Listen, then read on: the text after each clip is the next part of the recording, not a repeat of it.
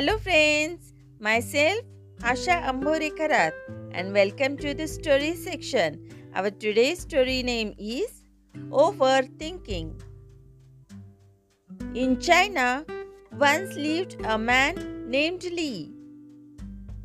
He was wise, kind, and very friendly.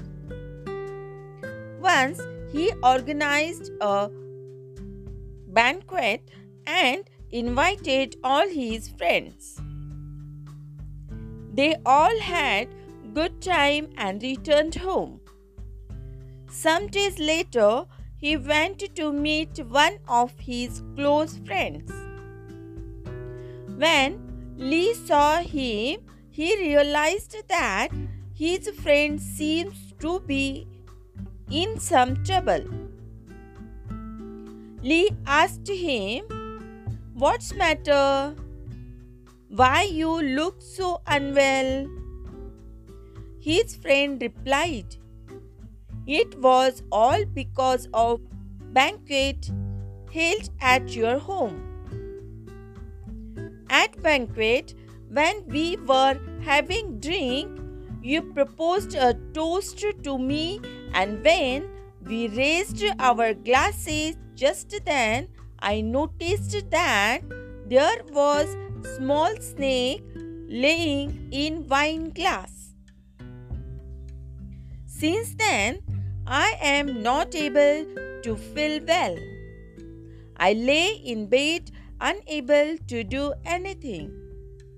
I feel that because of that snake in wine something has happened to my health. Li was puzzled to hear this. He asked his friend to take care and went back to home and look into matter. When Li checked about everything, at last he went to hall where banquet was held. There he looked around, he realized that the cause of his friend's sickness. Li went back and once again invited his friend to his home. His friend refused.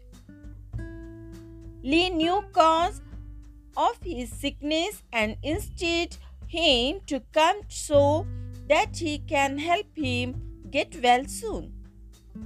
Friend agreed and went to his home with him. When they reached Li home, Li asked his friend to come with him to same room where banquet was held. There Li had laid table at same place where it was kept on day of banquet. Now Li asked his friend to again have a drink with him there. Glasses were filled with wine, and then he raised a roast to his friend. When they raised a toast, Li pointed to shade of bow in glass and asked his friend to see. His friend observed nervously and said, It's same snake that I saw last time. Li laughed and kept the glass back and then removed a bow that was hang on wall of his room with a painted snake on it. And again asked his friend to see through glass and asked could you see snake anymore?